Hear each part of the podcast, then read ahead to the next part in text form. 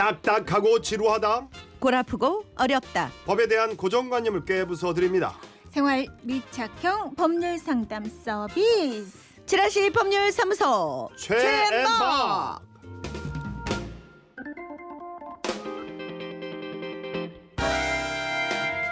지라시 법률사무소 최엠박 수석 변호사 김미영 변호사를 소개합니다. 어서 오세요. 네, 안녕하세요. 네, 어서 오세요. 다시 뵙습니다. 네. 김미영 변호사입니다.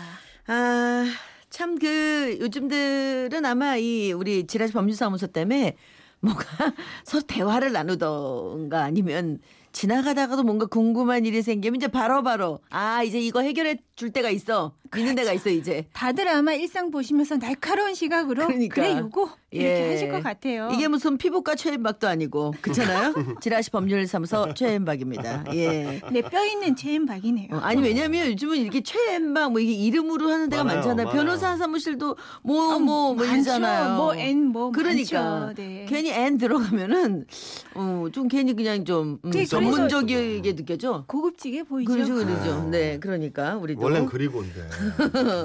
자, 이 시간은 뭐 그렇게 이용하시면 됩니다. 일상에서 겪 을수 있는 아주 그 아주 사소한 문제들부터 시작해서 살짝 복잡 미묘한 것까지 아주 복잡한 거는 변호사님께 직접 찾아가시는 게 네, 좋을 걸로 상담받는 걸 권해드리고요. 자, 우리는 우리 그냥 실생활에 살짝 도움되는 것들만 네, 소개해드리고 또 직접 상담도 해봐 드리는 시간입니다. 자, 청취자 여러분들의 판결도 봤습니다. 사연을 들으시고 사건에 대해서 난 이렇게 생각한다. 나도 이런 경험 있다. 의견 있으신 분들 문자 주세요. 샵 8001 짧은 건 50원, 긴 글은 100원이 추가되고요. 미니는 무료입니다. 자, 일단 게시판을 열어놓고 늘 계속 여러분들 사연을 받고 있습니다. 예, 궁금한 문제들 많이 보내주셨는데, 일단 하나 먼저, 예, 소개하고, 해결하고, 그 다음에 넘어가도록 하겠습니다. 청취자 박영미 씨가 보내주신 궁금증부터 해결을 해드리죠. 어, 전세 2천만 원 하던 곳에 2년을 살다가 나왔습니다. 계약 만기라 보증금을 돌려받았는데요. 아니 글쎄 집주인이 2천만 원이 아닌 1,990만 원만 주는 겁니다. 그래서 10만 원이 빈다고 얘기를 했죠?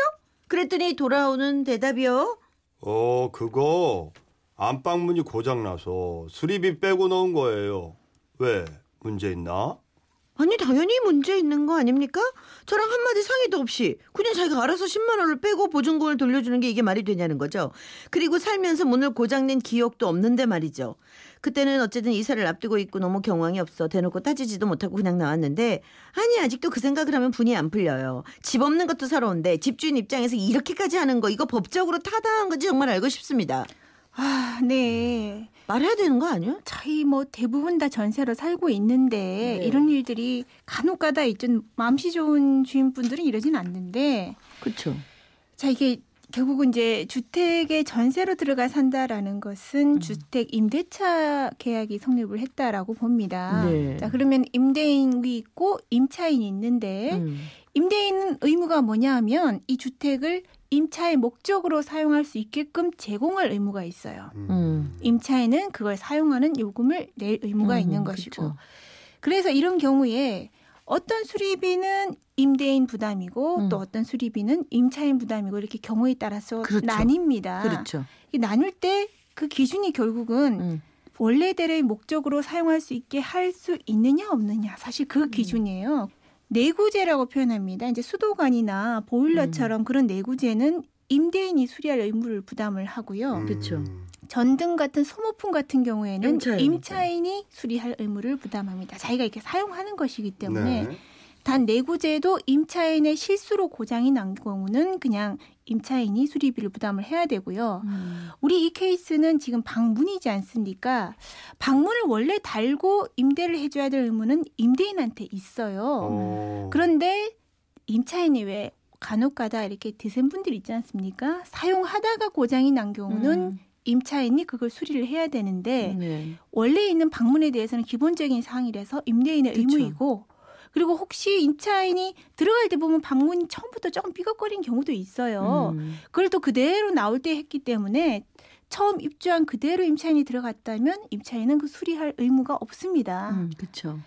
그래서 우리 케이스 같은 경우에는 이 임대인이 그걸 공제를 하면 안 되는 상황입니다. 그렇죠. 음. 근데 예. 사실 이런 거는 참 애매한 부분이라 굳이 이렇게 따지니까 으르렁거리는 건데 워낙 이제 소액이다 보니까 특별한 뭐 없이 그냥 덮고 지나가자 이렇게 하는데 그 전국의 그 집 주인들 임대인 분들이 좀 생각을 해주셨으면 좋겠어요. 음. 집이 자연적으로 노후가 돼서 문이 조금씩 안 되는 부분은 임차인이 수리해줄 의무가 없어요. 음. 임대인이 자기 집을 계속해서 그 연한 수 동안 소유하면서 발생을 하는 거기 때문에 임차인은 2년, 뭐 4년 이렇게 살다 나가는데 음. 본인들이 더 잘 쓰기 위해서 수리하는 거 아닌 집의 구조적으로 오래돼서 난 부분에 대해서는 임대인이 사실 수리를 해줘야 됩니다. 그렇죠. 근데 음. 우리 임차인들이 수리하고 산다. 그렇죠. 그럼요. 전세 그러니까 결국은 임차인이 들어갈 때의 힘이 제일 셀 때는 들어갈 때밖에 그렇죠, 없어요. 그렇죠, 그렇죠. 근데 들어갈 때 문도 좀 보시고 문이 삐걱거리면 보통 이제 중개인과 같이 들어가니까 음. 거기 써 달라고 하십시오. 음, 그쵸. 좀 삐걱거리더라. 그러면서 나중에 공짜한다 할 때는 그걸 가지고 말씀을 한번 하시면 음. 임대인도 이렇게 나오지는 않을 것 그렇죠. 같아요. 그게 가장 깨끗하네요.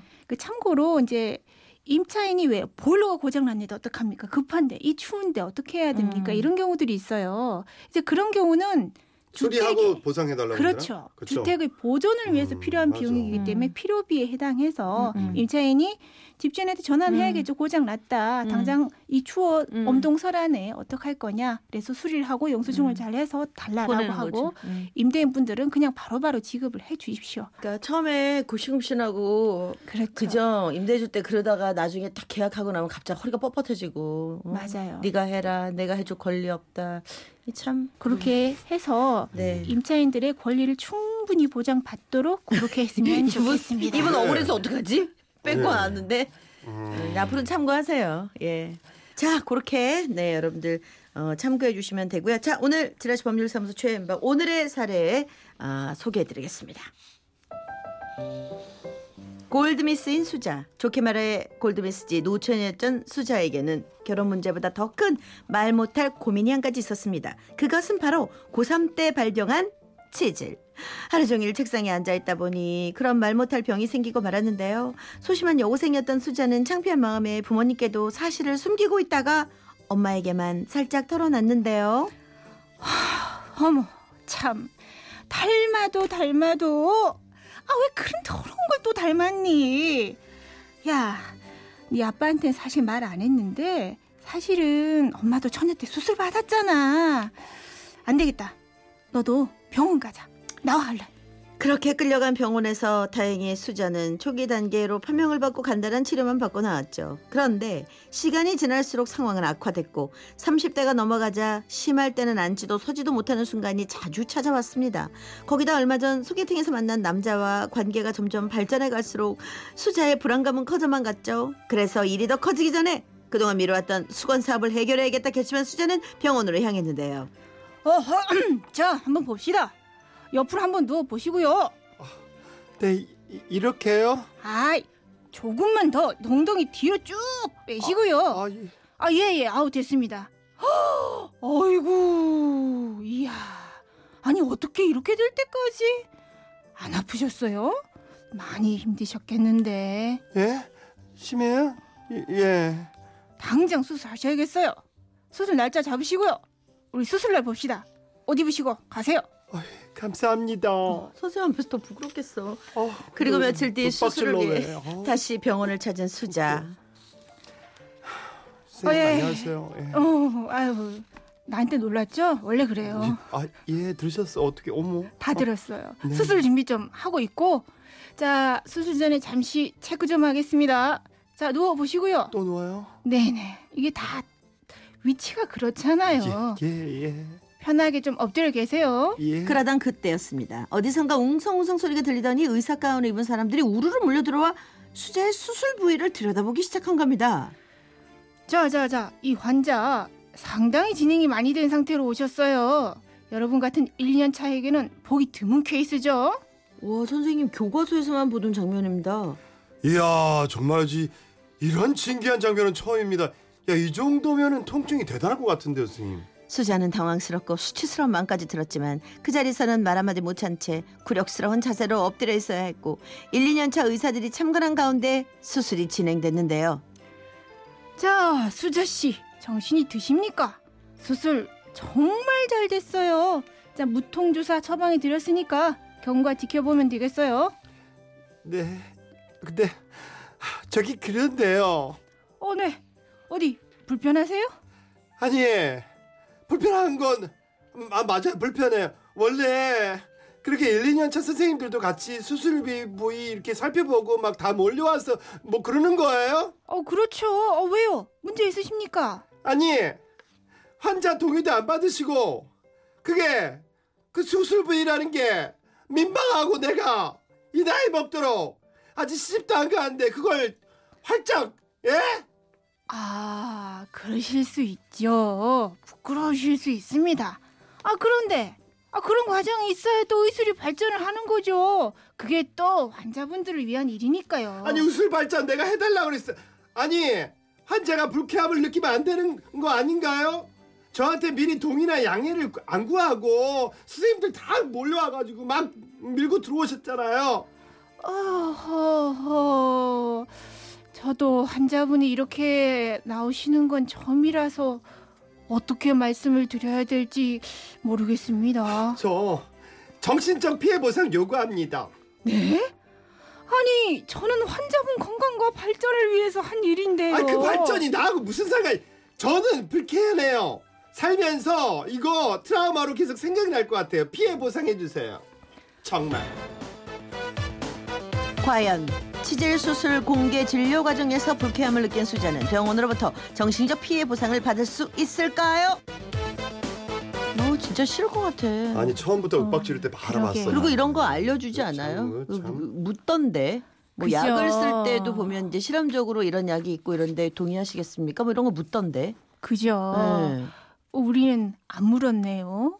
안 먹고 정신이 말짱하는데도 들어왔잖아요. 수술 중도 아니고. 이게 그러니까 전신 마취가 아니었던 것 같아요. 의식이 있는 상태에서 들어왔는데 음, 근데 좀이 우리 것 의사 선생님이 미영이니까 드리는 말씀인데 이렇게 뭐 인턴들 와서 토론도 하고 그러면 또 좋지 않을까요? 근데 어? 그건 양해를 얻어야죠. 그걸 원하는 사람이 있고. 어, 아, 그, 음. 아니 왜냐면? 토론은 필요한데 음. 그게 양해가 되어진 경우여야 할 것 같아요. 근데 그 양해라는 게 의사 선생님 몇 분이 같이 한다 뭐 이런 게 안 써져 있을 것 같기도 한데.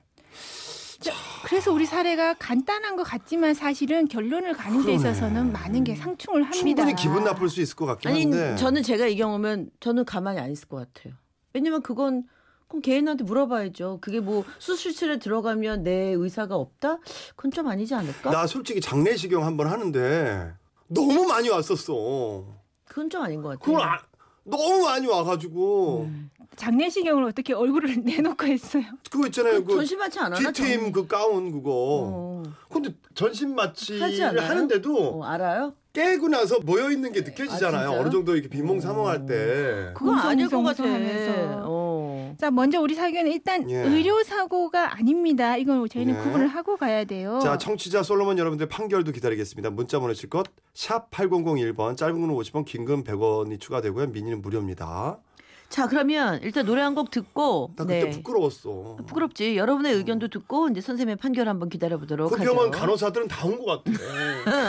소문 났군요. 어, 어. 일부러 온 것 같아. AOA입니다. 심쿵해.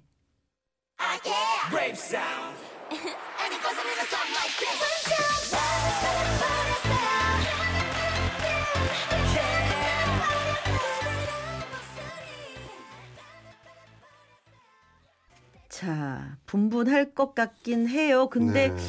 그래도 일단 개인의 의견이 무시 무시된 건 물론 아니지만 안 물어본 거에 대한 거는 좀 그래요. 여기 4689님 보내주셨는데 저는 치질은 아닌데 애 낳으러 갔을 때 레지던트 분들이 우르르르 들어와 분만 과정 지켜보시는데 기분이 좀 그랬어요. 아 그렇구나. 근데 애 낳느라 진이 빠져 저는 법적으로 어째볼 생각까지 못했는데 결과가 궁금하네요. 저는 어. 물으셨었어. 어, 이게 오- 아, 이. 병원에? 따라서 어. 이렇게 절차를 잘 밟는 데가 있고 이렇게 절차에 있어서 사실은 어. 좀 이렇게 빠지는 경우가 있는 것 같아요. 저는 들어오시지 말라 그랬어요. 어. 저한테 물었기 때문에. 아, 나 지금 여기 집중해서 애 낳기 도 바빠 죽겠는데 뭘 구경하라 그래. 그 사람들 신경 쓰기도 는 진짜 근데 그런데. 정신이 있으셨네요. 보통 애 낳을 때는 누가 뭐라고 물어봐. 아, 네네네네 하고 끝이 나기 그 때문에. 나는 내- 내 아이를 그 받아주는 선생님을 믿는 거지. 어, 주변 선생님들은 그좀 그랬어요. 저는. 음, 그렇겠지. 그렇죠. 1254님이 처자가 마음고생 많았겠어요. 이런 건 피해 보상 해줘야 되는 거 아니겠어요? 그치. 내가 다 민망하네. 음. 하셨어요. 이건 좀 그렇다. 음. 7751님 소개 좀 해주세요, 선생님. 조금 다른 의견 주셨어요. 그러네. 피해 보상 못 받을 것 같은데요. 기분은 좀 나빴지만 그래도 그분들 덕에 병 고쳤잖아요. 글쎄. 음. 음, 이게 이제 의료 사고가 아니라는 얘기 선생님이 아까 하신 상황이기 때문에 어, 그 부분하고는 좀 다르고 3645님도 어, 어렵네요. 수자를 생각하면 보상해도 될 것 같고 의학의 발전을 위한 거다 하면 안 해줘도 될 것 같고 정말 수자 씨한테 심심한 위로 말씀을 전합니다. 아니 제가 수자였기 때문에 그러는 게 아니라 음. 아니 내가 발 겪어보신 게 그러니까 있으시니까. 내가 의학 발전에 기여할 줄 알고 거기 누운 게 아니잖아요. 그렇죠. 아 나는 좋아. 나도 이렇게 공익적인 일도 하고 싶고 그러는데 아 모르고 누웠다니까. 한 번은 물었어야 된다고 생각. 그러니까 자, 우리 지금 사례는 어 저희들이 이렇게 손해배상할 수 있어요라고 할, 그렇게 말을 할 때 이 손해가 크게 보면 세 가지로 구분이 됩니다. 예. 네. 재산상 손해가 있었냐, 예. 신체의 손해가 있냐, 마지막으로 정신적인 손해가 있냐 음, 이렇게 구분을 합니다. 예. 근데 앞에 두 개는 이제 눈에 보이는 것이고 네. 마지막 부분은 정신적 손해라 그래서 그렇죠. 이제 위자료 청구라고 부르게 되죠. 우리 이 경우는 수술을 하는데 수술이 잘못돼서 내 몸이 잘못된 경우는 아니고 음. 나의 그 재산상 어떤 손실이 발생한 경우는 아니지만 이 수자가 정신적으로 너무 힘들어하죠. 수치스러웠어요. 수치스러웠어. 그렇기 때문에 이 정신적 손해는 있는 상황이 됩니다. 음. 그러다 보니까 이 손해는 있는데 그에 대해서 책임을 누구한테 어떻게 물을 것이냐에 있어서 그러면 이 손해가 왜 발생을 했을까? 바로 개인의 프라이버시권 침해가 되었다고 봐요. 음. 음. 내가 동의하지 않은데 그치. 제일 큰 게 바로 동의입니다. 동의가 있게 되면 개인의 프라이버시가 안 생겨요. 나는 이걸 제공하는데 동의를 해줬기 때문에 음. 개인의 프라이버시권 침해가 되기 때문에 이 정신적 손해가 문제가 될 수 있는데 다만 이게 있습니다. 인턴이 함께 보고 그러니까 의료 행위를 하는 쪽에서는 인턴이 와서 같이 토론을 하고 하는 것 자체가 진료 행위의 일부다. 본인들이 음. 그렇게 말을 하는 경우도 있어요. 하지만 이 경우는 이게 의료 행위로 포섭이 되지는 않는 경우입니다. 어. 그러니까 힘든 수술에 여러 명이서 급박한 상황에 뭐 마취 전문의의 뭐 의견을 들어야 되고 얘 의견을 그쵸, 들어야 그쵸. 되고 이런 상황이면 또 얘기는 달라져요. 그렇죠. 하지만 우리는 그런 경우가 아니기 때문에 지금 이 경우에는 개인의 동의를 받지 못했다면 개인의 프라이버시권 침해에 의한 어. 위자료 청구권이 성립하지 않느냐 음. 이렇게 볼 수 있죠. 아 거기다가 또 한 가지 더는 예를 들어서 의사들이 그러니까 환자가 없는 상황에서 예를 들어 음. 사진을 보면서 자기들끼리 토론을 하는 경우가 있어요. 그건 괜찮지 않나요? 그렇죠. 그건 왜 가능하냐면 예. 또 개인 정보가 특정이 되지 않았다라고 보는 거죠. 음. 그냥 무슨 보는 거지. 암 1기 환자의 모습이다. 그렇죠. 암 2기 환자의 모습이다. 이렇게 보기 음. 때문에 이거는 또 특정이 되지 않으면 내 정보가 인터넷에 막 돌아다닌다고 프라이버시권 침해냐 그것이 아니라 음. 나임을 확인할 수 있어야지 그게 침해가 되는 아, 거거든요. 예. 자 오늘의 판결 가겠습니다. 민감한 부위의 수술 과정에서 불쾌함을 느낀 수자는 병원으로부터 정신적 피해 보상을 받을 수 있다 없다. 있다. 있다. 있다. 네. 이거 좀 참고해 주십시오. 음. 진짜 그냥 우리가 마음 약해가지고 대부분은 다 이런 식으로 그냥 넘어간단 말이야. 근데 이 경우는 저희는 이제 정신적인 피해가 문제가 되는 경우인데 사실 소송에서 많이 문제되는 경우는 의료 사고입니다. 그렇죠. 그거 근데 의료 사고는 사실은 의사의 과실이 있게 되면 음. 참고로 아- 알려드리면 신체가 피해를 입지 않습니까? 음, 이제 네. 그렇게 되면 민사상으로는 손해배상 음. 그 경우에는 아까 말씀드렸처럼 내 신체가 잘못된 것을 돈으로 환산하는 것 플러스 음. 정신적 손해의 위자료 청구가 민사상 손해배상의 문제가 되고 네. 덧붙여서 이 의사의 과실이 문제가 되면 형사상 과실치상죄가 문제가 됩니다. 음. 그래서 의료 사고가 있었다 그러면 손해배상 청구라는 민사 소송과 별개로 항상 형사상 과실치상죄의 이 형사판 형사 재판이 같이 이루어지게 됩니다. 음. 그러다 보니 어 이게 어떤 경우에 환자들은 그냥 그 민사상 손해배상만 받는 정도이냐 아니면은 형사상 처벌까지 가는 경우이냐 예, 예, 이런 예. 경계에서 상당히 문제되는 음. 경우가 많습니다. 아, 그게 아니어서 다행이긴 한데 아. 그래도 꼭 손해배상 청구가 가능한 것이라는 판결이 오늘 났습니다. 네, 꼭 참고하시기 바랍니다. 네. 자, 변호사님, 저희는 다음 주에 뵙겠습니다. 네, 다음 주에 고맙습니다. 뵙겠습니다. 고맙습니다.